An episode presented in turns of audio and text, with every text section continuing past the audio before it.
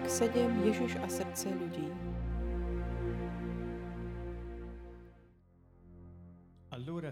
Žili sa k nemu farizei a niektorí zákonníci, ktorí došli z Jeruzalema. A videli niektorých z jeho učeníkov jesť chlieb poškvrnený, poškvrnenými, to je s neumytými rukami. Farizej totiž a Židia vôbec držia sa obyčaje otcov a nejedia, kým si neumejú ruky až po zápestie. A keď prídu z trhu, nejedia, kým sa nevykúpu.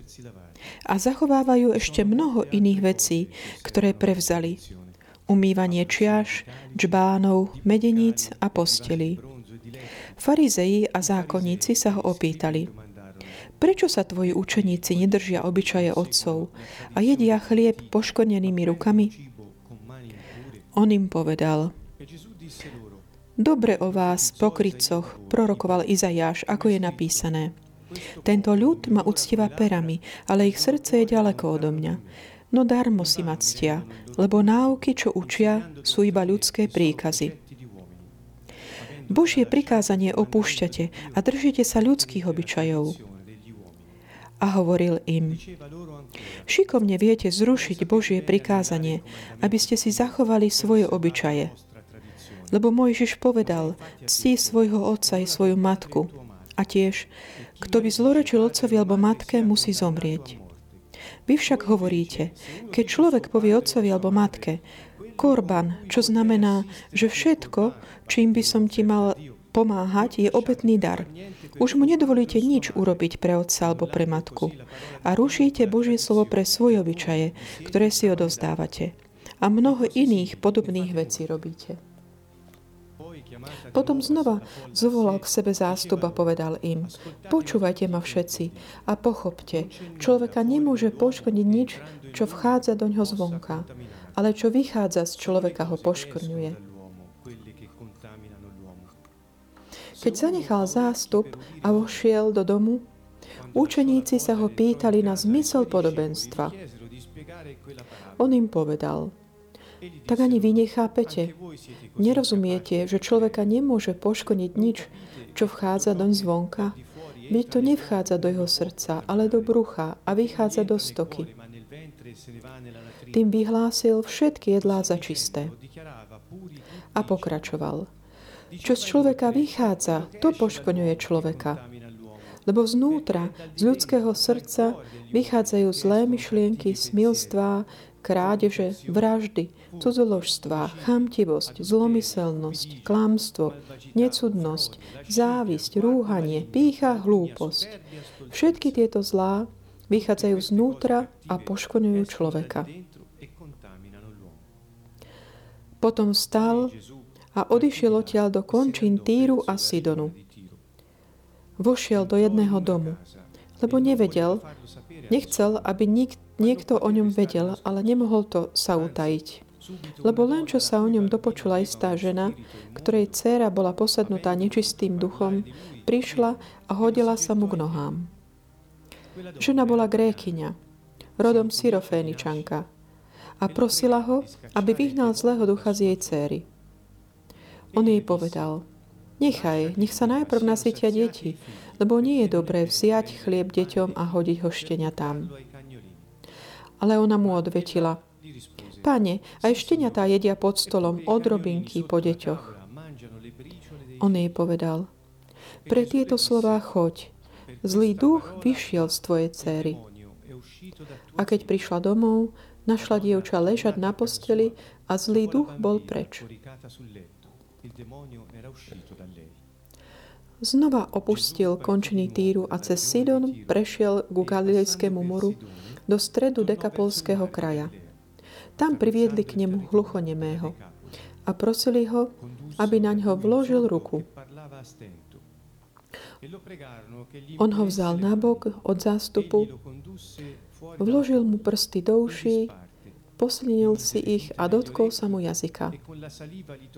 Potom pozdvihol oči k nebu, vzdychol a povedal mu: Efata, čo znamená: otvor sa.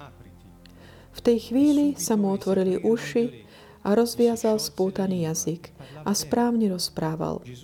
A prikázal im, aby o tom nikomu nehovorili, Ale čím dôraznejšie im prikazoval, tým väčšmi to rozhlasovali. A s tým väčším obdivom hovorili, dobre robí všetko, aj hluchým dáva sluch, aj nemým reč.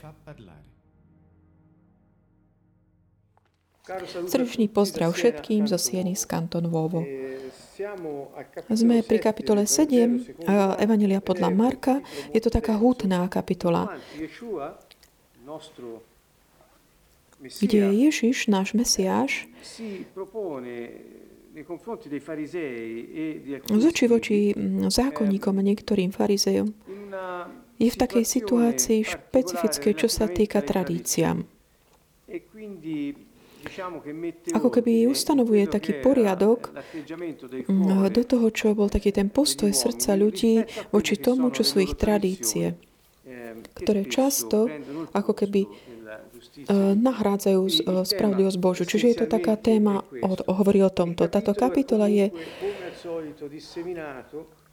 Je tiež plné takých tých zázračných skutkov milosrdenstva Ješu, ktorý pokračuje uzdravovať ľudí, ktorí prichádzajú za ním a oslobodzujú od nečistých duchov. Na začiatku vidíme, že niektorí, že farizei, niektorí zákonníci sa zhromaždili okolo neho. Čiže z Jeruzalema vyjde táto delegácia, aby mu išli v ústrety a aby sa okolo neho zhromaždili.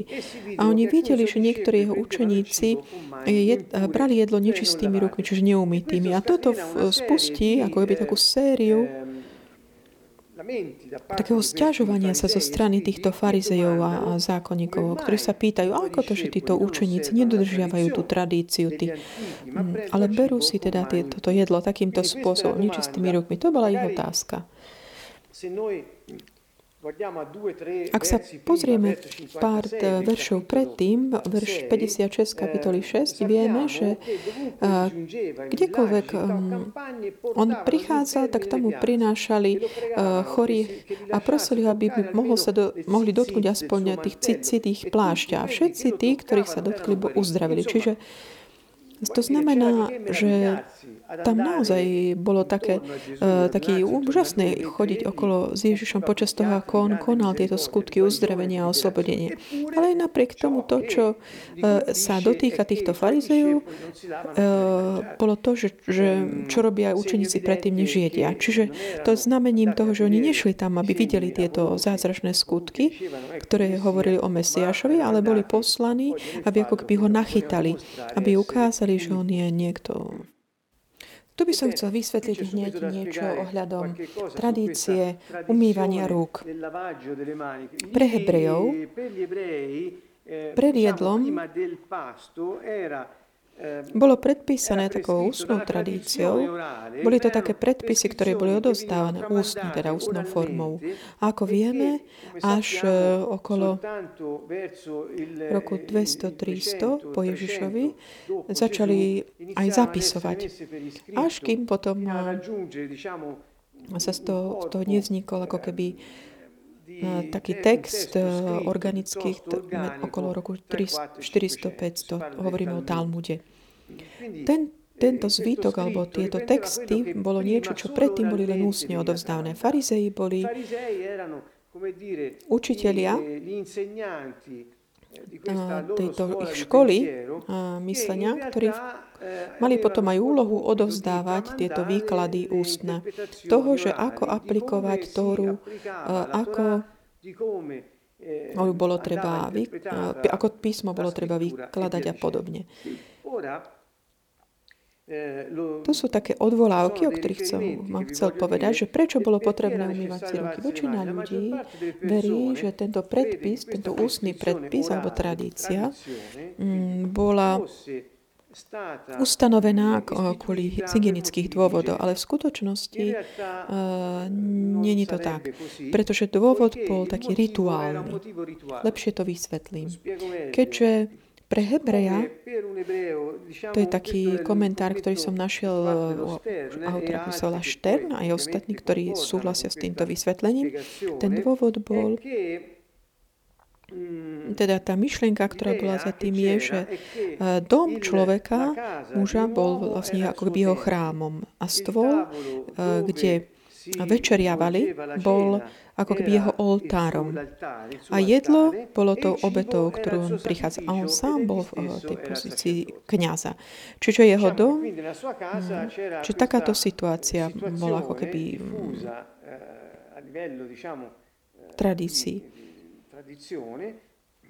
A keďže Tóra, písmo, uh, hovorilo, že kňazi predtým, než uh, ako keby prinášajú svoje obety v chráme, musia sa, si, sa umyť, aby boli očistení tak rituálne. Rovnako oni, rovna, uh, tak ako keby rozšírili toto pravidlo, tú paralelu toho domu ako chrámu. Potom si začali odovzdávať aj takú tú tradíciu, rituálne sa očisťovať predtým, než treba zjedli vo svojich domoch. Čiže nebol to kvôli dôvodom hygienickým, ale takýto mm, niečo, čo pripomínalo tú rituálnu očistenie v chráme. Čiže toto bol, bolo to, čo, z čoho tí farizeji napomínali Ježiša. Tvoji učeníci nedodržiavajú tieto staré tradície. Chceš nám povedať prečo? A Ježiš povedal, že Izajáš dobre o nich napísal, keď hovoril, že tento ľud ma uctieva perami, ale ich srdce je ďaleko odo mňa. No nadarmo si ma ctia, lebo náuky, čo učia, sú iba ľudské príkazy. A Ježiš hovorí, že vy ma ctíte ústami, ale vaše srdce je ďaleko. Lebo ste pokrytcami, tak, tak to ich nazve. Ste takými tým akoby hercami, ste tak dobrí v takom tom prehlasovaní toho, že sú predpisy, ktoré treba dodržiavať a dať ich ako keby na plecia ľudí. Beriem teraz slova Ježiša, kde na inom mieste hovorí. A kým vaše srdce je ďaleko odo mňa. No darmo si ma ctia, lebo náuky, čo učia, sú iba ľudské príkazy. Čiže opäť, čiže zbytočne nadarmo si ma ctia. Zbytočne mi prinášajú ako keby tie kulty, lebo ako keby tie predpisy ľudské berú miesto toho, tej bázne pred Bohom. Ježiš im hovorí, usporiadajte si záležitosť vo vašom srdci, dajte si to ako keby na poriadok, skôr než pozývate druhých, aby robili to, čo vy si myslíte, že je dôležité, a vy potom zabúdate na Božie zákony a zbytočne ma darmo ma ctíte. Čiže je tu niečo, čo nefunguje. Pretože odovzda, ako keby Božie prikázanie opúšťate a držíte sa ľudských obyčajov. Viete, šikovne viete zrušiť Božie príkazy. Čiže tu ide ďalej ešte, Ježiš hovorí, že nie len, že dávate ako keby tradíciu pred Božie príkazy, ako bolo v tom prvom uh, tvrdení z Izajaša, ale určite um, ako keby doktríny ľuďom a musia ich dodržiavať, namiesto toho, aby mne ste ako keby um, vzdávali úctu a bázeň. Ježiš ďalej hovorí, dokonca vy ešte nahrádzate tie Božie prikázania vašimi tradíciami. Ježiš hovorí teraz o Mojžišovi a hovorí, Ježiš povedal, cti svojho otca i svoju matku. A potom tiež, kto by zlorečil otcovi alebo matke, musí zomrieť. Tu cituje Tóru, verše, ktoré sú z Tóry. Hovorí Ježiš, toto je Božie prikázanie. Vy namiesto toho, čo hovoríte, že ak nejaký človek má peniaze a s tými peniazmi by mohol pomôcť svojimi rodičmi, ktorí sú núdzi, vy poviete, a nie, toto je ponuku, toto je dar, to je, nepoužívaš to, nepoužívaj to pre rodičov, daj to chrámu, musíš to použiť pre taký ritualistický aspekt, alebo aby si dodržiaval zákon. Nie preto, aby si pomáhal tvojim ľuďom. Až tak, že hovorí, že rušite teda im tie Božie tradície, ktoré teda im hovoríte, nedovolíte im nič robiť pre otca matku a rušite Božie slovo pre svoje obyčaje, ako keby tým sa Ježiš od toho oddeloval. Vy keď toto uh, tvrdíte, tak rušite Božie príkaz. Jasné.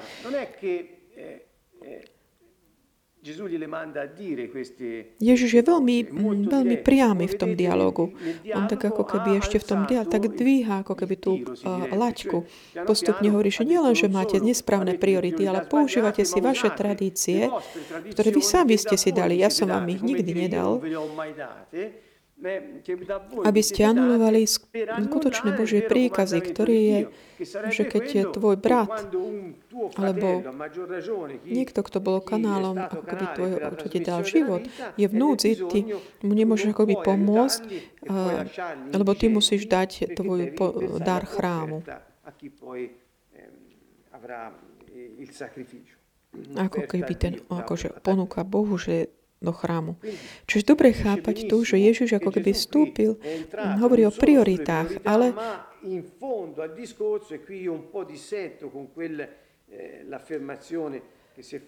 že Ježiš vlastne hovorí, že tradície sú, hovorí, že oni si ako keby sami dali tradície a navyše si ich používajú na to, ako keby, aby aj sa vyhli príkazom. Môj dojem je takýto z tohto. Čo im hovorí proste, vy ste pokrycie, že, že lepšie dodržiavať ten predpis lásky a žiť v Božom milosrdenstve a v zákone lásky, namiesto toho, aby oni boli v nejaký legalizme, ktorý Boh nikdy nevyžadoval, ktorý oni sami si akoby dali. Toto je problém náboženstva v skutočnosti, alebo náboženskosti, ako niekto, alebo takého zákonníctva, ako je tiež volané. Keď ideme ďalej, si volá zástup k sebe a hovorí, počúvajte ma teraz všetci. Človeka nemôže poškvrniť po nič, čo vchádza doň zvonka, ale čo vychádza z človeka, to poškvrňuje človeka. Prečo hovorí o tomto? Aký zmysel to má? Že teraz Ježiš namiesto toho, aby hovoril k farizejom a k tým zákonníkom, ktorí prišli z Jeruzalema, aby ho mohli ako keby nachytať, teraz on sa obracia na, obracia na zástupy a vyučuje ich. Prečo? Lebo oni použili si akoby to ritu, ritualistické očisťovanie ohľadom jedla, lebo o tom vlastne začali a, a Ježiš toto si zoberie a obráti sa k zástupom a povie im, nemajte, nebojte sa, že nejaké niečo, to, čo je nečisté vo vás, že to prichádza skrze jedlo. To nečisté je to, čo vychádza z vás. Nie je to jedlo, ktoré vy uh, príjmate. Nemôže vás akoby kontaminovať jedlo, ale to, čo vás nečistuje, to je to, čo vychádza z vašich uh, srdc, tie nečisté úmysly. Tu ideme ďalej. Zanechá zástup a vojde do domu a učení sa ho pýtajú, aby im to lepšie vysvetlil. My si toto tiež vlastne vysvetlíme, aby sme vošli do toho kontextu, aby sme pochopili, že Ježiš neustále ako keby ľudí um, privádza k takej k srdcu, k čistote úmyslov, svetosti, dodržiavania takého čistého Božieho príkazu. A vysvetľuje svojim učeníkom teda. Táto veta je veľmi taká tvrdá. Hovorím, tak ani vy nechápete. Tým ukazuje, že vlastne všetci ostatní, ktorí uh, vlastne hovorili predtým, tiež boli neschopní pochopiť. Čiže je to také, ako by ľudia tak nie sú schopní. Tí farizeji, možno, že aj zástupy neboli schopné pochopiť. Ako keby nevedeli. Nerozumiete, že človeka nemôže poškodiť nič, čo vchádza doň zvonku. Veď to nevchádza do jeho srdca, ale do brucha vychádza do stoky. Čo to znamená, že tá kontaminácia je v srdci, nie v tele, tak všeobecne. To je prvé tvrdenie Ježiš, veľmi plne základné. Pamätajte si všetci, v Matúšovi dvanásť Ježiš, hovor, keď hovorí k farizejom, to je taká veľmi dôležitá kapitola ohľadom týchto jeho stretov s farizejmi a inými. Ježiš tam hovorí, že ústa hovoria z plnosti srdca. A teda vy, ktorí ste zlí, ako môžete robiť, prinášať dobré ovocie? Z vašho, vašich úst vychádza osočovanie, obviňovanie, uh, ničím nepodložené slova. Z tohto budete si zodpovedať, to povedal farizejom. Opakujem, keď hovoríme farizej, nemyslíme tým, že všetci uh, farizeji, nemyslím, že, um, že tam neboli aj výnimky. Čiže povedzme, že tá novinka, ktorú Ježiš priniesol, novosť, bo sa stretáva akoby hlavne s farizejmi, pretože oni dodržiavali, alebo oni boli takí tí, ktorí uchovávali tieto tradície ústne, ktoré mali odovzdané, ktoré akoby viedli až k tomu, že boli tí predpisy z Božie zrušené. Tí saduceji, ktorí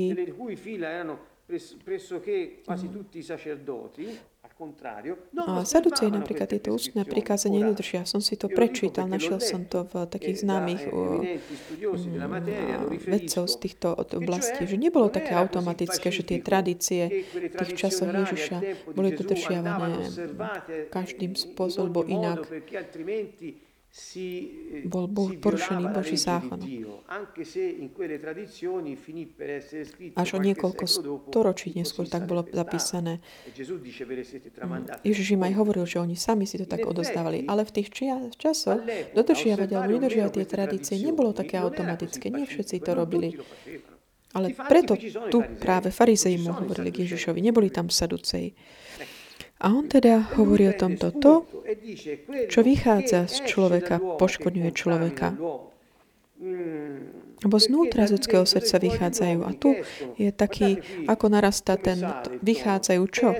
Čo vychádza zo srdca človeka? Nemusíme nejak veľa filozofovať alebo špekulovať, aby sme mm, si vedeli mm, vyrozprávať, čo je v srdci človeka. Je to veľmi jasný zoznam. Zlé myšlienky, smilstva, krádeže, vraždy, cudzoložstvá, chamtivosť, zlomyselnosť, klamstvo, necudnosť, závisť, rúhanie, pýcha, hlúposť. Všetky tieto zlé, všetko tieto zlá vychádzajú znútra a poškodňujú človeka. Ježiš sa teda vracia k tým úmyslom, zámerom, myšlienkam, túžbám, vá, takým nezriadeným vášňam. Čo všetko to, čo vychádza z nášho srdca, a čo nie je verné Božiemu, Svätému Božiemu predpisu, nie k tradícii, ale Bož, to je jednoduché manifestovanie takej tej uh, starej prirodzenosti človeka, ktoré je v tele. Naopak, keď človek keď sa ako keby dobrovoľne sa pris- nakloní a túži konať Božiu vôľu a svojim správaním sa akoby usporiada a robí to, čo Boh povedal, vtedy prejavuje, manifestuje svoju ma- čestnosť, spravodlivosť. Čiže Ježiš ukazuje ta- takú jasnú selekciu, hovorí, že srdce je to sídlo takej tej narušiteľnosti, alebo je to aj sídlo čestnosti, spravodlivosti. Spravodlivosť znamená dať do praxe to, čo Boh hovorí. A teda, drahí priatelia, pre nás je to veľmi dôležitá správa. Pamätáte si, keď Ježiš povedal, že nenávidieť niekoho je ako keby zabi- si ho už zabilo, že pozrieť nejak takou túžbou na človeka je ako keby už uh, mať uh, sexuálny pomer. Lebo sa rodí, všetko sa rodí v srdci, preto my... Mm, così saggiando le nostre intenzioni, i nostri pensieri, keď poznáme svoje túžby, sr- to, čo vychádza z našeho srdca, vtedy vieme pochopiť, či sme, či manifestujeme našu starú prirodzenosť, alebo či žijeme podľa tej čestnosti, spravodlivosti, ktorú Boh nás uschopnil, aby sme dodržiavali. Čiže tak ponúkam uh, takýto tento kľúč uh, toho um, čítania toho, nášho správania. Aké sú úmysly, keď hovoríme niečo, alebo keď robíme niečo, aké sú naše za úmysly. Aj farizei niečo robili. Rituálne očistenie. Čiže zdalo sa navonok, že to bol, um, všetko bolo ako keby dôležité, preto sme boli čistí pre Boha, skôr než budeme realizovať ten, tú službu v dome, alebo v iných situáciách podobne. Ale v skutočnosti jej úmysel bol zlý. Pretože oni len sa ako keby radovali z toho svojho zákona a nedržiavali to, čo hovorí Boh. Dokonca viedli ľudia až k tomu, že bránili deťom pomáhať svojim rodičom, len aby farizei si získali tie dary od nich. Čiže úmysly srdca, o ktorých som hovoril predtým, chcem povedať ešte pár slov k tomu. Úmysly srdca, ako hovorí Ježiš,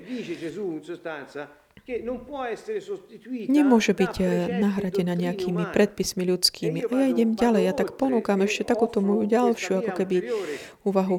Úmysel srdca nemôže byť nahradený nejakou teológiou, alebo doktrínou, alebo prejavom viery, alebo meditáciou, alebo tradíciou, alebo rôznymi náboženskými identitami, ktoré existujú v dnešných časoch. Pretože úmysel srdca, zámer, r, manifestuje, či, sa, či je tam v srdci človeka buď tá stará prírodnosť, alebo, alebo ten, tá Božia spravodlivosť.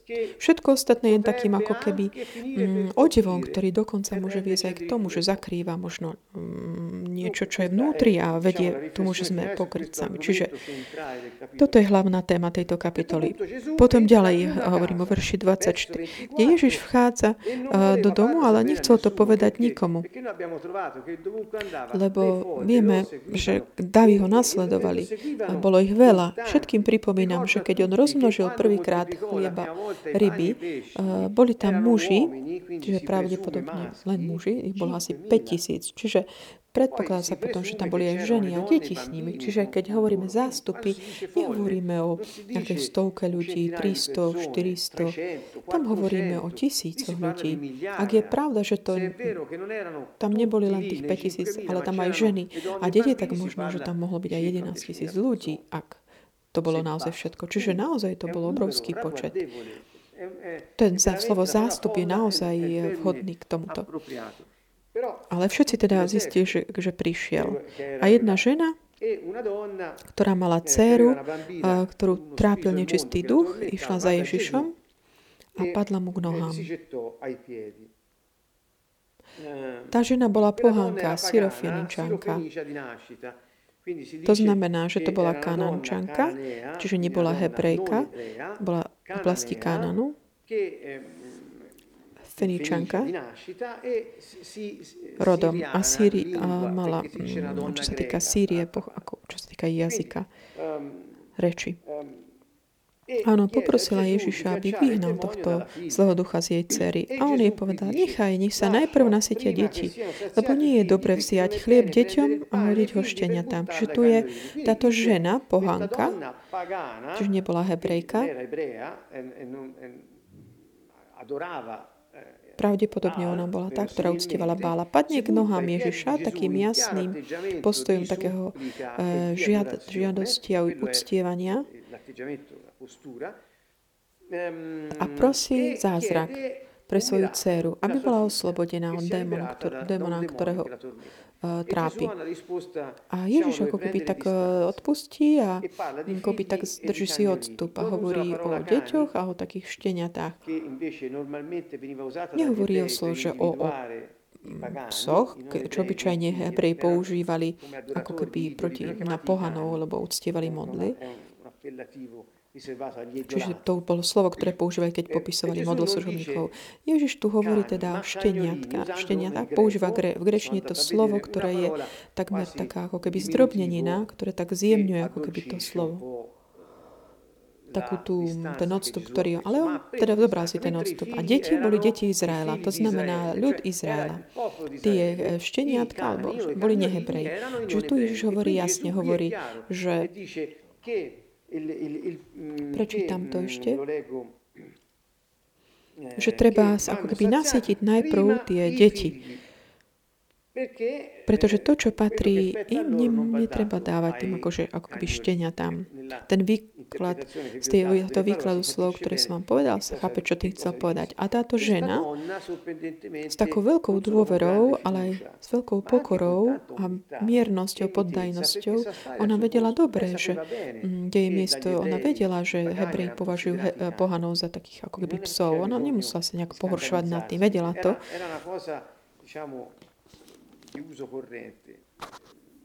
Kultúrne to bolo tam veľmi jasné aj rozšírené. Ona neodmieta ako keby jeho pozíciu, lebo ona ako pohanka, ako pohanke je Ježiš ako keby dal v porovnaní k deťom Izraela. To je naozaj také prekvapie, ale s takou veľkou miernosťou, poddajnosťou príjma tú svoju pozíciu, ktorú Ježiš jej dal a hovorí, áno, ale ešte na tam niečo patrí, to tie odrobinky, čo padnú zo stola. A Ježiš je povedal, pre tieto tvoje slova, choď, zlý duch vyšiel z tvojej dcery. Čiže bez, bez ohľadu na ponad akékoľvek iné vysvetlenia, ohľadom takejto odstupu, ktorú mal Ježiš a všetko ostatné, alebo postoja také adorácie tejto ženy, čo mňa naozaj tak, táto je schopnosť poznať S, s takou podajnosťou, miernosťou. Že ten, od toho, o koho žiada pomoc, ona príjma aj tú pravdu. Čiže vidím takú tú, že ona není taká, keby, že že robí len takú, ako keby je taká remisívna poddajná, ale že ona vie, kto koho má pred sebou, vie, že od neho môže pochádzať záchrana jej dcery. Že ak on tak hovorí, tak je to OK. A toto hovorí veľmi aj o našom postoji. My, ktorí sa voláme deti, sme jeho deťmi, otca a naopak, skrze také srdce, ktoré je často plné nejakej zloby, nevieme akceptovať našu pozíciu. Čiže je to taká úvaha, hej, ktorú som chcel uh, ohľadom toho, tých Ježišových tvrdení ohľadom srdca um, človeka, takých úmyslov čistých, ktoré nás tak znovu privádza k takej potrebe uh, Byť, žiť proste v tej spravodlivosti, ktorú Pán od nás žiada. A zázračne teda tá žena, keď sa vrátila domov, našla svoju dceru uzdravenú, oslobodnú. Tie posledné dva také body, ktoré chcem ešte spomenúť, že tam Ježiš odchádza cez Sidon, prechádza cez Sidon do Decapola, čiže opäť nehebrejské časti, a prijedli mu tam hluchonemého a prosili ho, aby vložil na neho ruku. On sa ho dotkne, dosne sa uši a slinami mu sa ho dotkne jazyka a potom pozdvihne ruky k nebu a tak vzdychne. Toto slovo v gréčtine je to isté slovo, ktoré nachádzame v Rimanoch osem, kde je napísané, že Duch Svätý s takými nevysloviteľnými vzdychmi nás sa modlí. Čiže taký ten vzdych je niečo, nejaký taký nádych, vzdych, také niečo hlboké, čo zdá sa, že tu Ježiš ako keby takto sa vdychol, ako keby, ako niektorí hovoria, s odvolávkou na taký dých a Ducha Svätého. Iný, keďže on, je to taký, ako keby to vzdychanie hlboké, to spájajú s takým pocitom takej, takej tej ťažkosti, kosti alebo ťažoby uh, ohľadom takej tej, toho stavu narušenosti, ktorá prišla na ľudstvo skrze ochore, choroby. Tieto dve interpretácie vám ponúkam. Akokoľvek to je, Ježiš pozdvihne oči k nebu a modlí sa. Čiže jeho uh, postoj pri modlitbe je, že pozdvihne oči k nebu smerom k Otcovi. A potom sa modlí a koná tieto skutky, ktoré chce konať. Potom hovorí efata, čo je aramejské slovo, čo, že aramejčina bola vtedy používaná a znamená to otvor sa. A otvorili sa mu teda uši a rozviazal sa mu spútaný jazyk. A všetci hovoria, že dobre robí všetko a hluchým dáva sluch a nemým reč. Týmto mm, uzavrieme a nech, nedá mi inak než ohľadom týchto zázrakov Ježišových, kde uh, sluchy, n- hluchí, nemí, slepí, vracajú sa mi, keď si preč, citujeme Izajáša tridsaťpäť, kde on hovoriac, je to Boh, ktorý hovorí, hovorí, buďte silní, nebojte sa. tridsaťpäť štyri. Hľa váš Boh, schopte sa, nebojte sa, hľa váš Boh príde, pomsta, Božia odplata, sám príde a spasí vás. Čiže keď príde Ježiš, keď sa narodí Ješua, to je Jahve, ktorý prišiel, aby zachránil ľudí. A hovorí, vtedy, keď ja prídem, aby som vás zachránil, spasil, verš päť, ďalej, vtedy sa roztvoria oči slepým, slepých a uši hluchých sa otvoria. Vtedy stelen bude skákať chromý a jazyk nemého zaplesá. Ba vyvierať budú na púšti vody a potoky na pustatine. Hovorí tým, keď ja prídem, aby som vás zachránil, spasí ja, Jahve.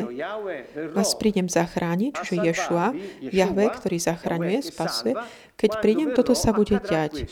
Uh, nemí budú hovoriť, slepí budú vidieť a hluchí budú počuť a chromí budú kráčať. Keď toto budete vidieť, vedzte, že som to ja, ktorý som vás prišiel zachrániť. A preto ľudia, keď videli Ježiša, ako ukazuje, že proste slepí vidia, hluchí počujú, chromí chodia, jednoznačne hovorili, toto je ten syn Dávida, toto je Mesiáš. A on robí všetko dobré, všetko to, čo je Izajáš predpovedal, že Mesiáš bude robiť. Čiže tie zástupy ľudia na tom pohanskom území. Evidentne aj tam mali toto povedomie o tých mesiánskych udalostiach, ktoré skrze znamenia je doprevádzaný. Čiže chcem k tomu pridať, že dnes Ježiš už prebýva v svojich, jeho duch je v nás. A on nám povedal, že on bude stále s nami. A on pokračuje, aj dnes chce pokračovať v takomto konaní tých znamení. Aby ktokoľvek mohol vidieť, aby mohol byť povolaný, zavolaný k tej pravde, ktorú Mesiáš prišiel. Že on prišiel a že prebýva vo svojich. Tých, ktorí ho prijali. Čiže tým touto úvahou tak zatvárame kapitolu sedem a pozdravujem srdečný pozdrav zo Sieny z Kantónu.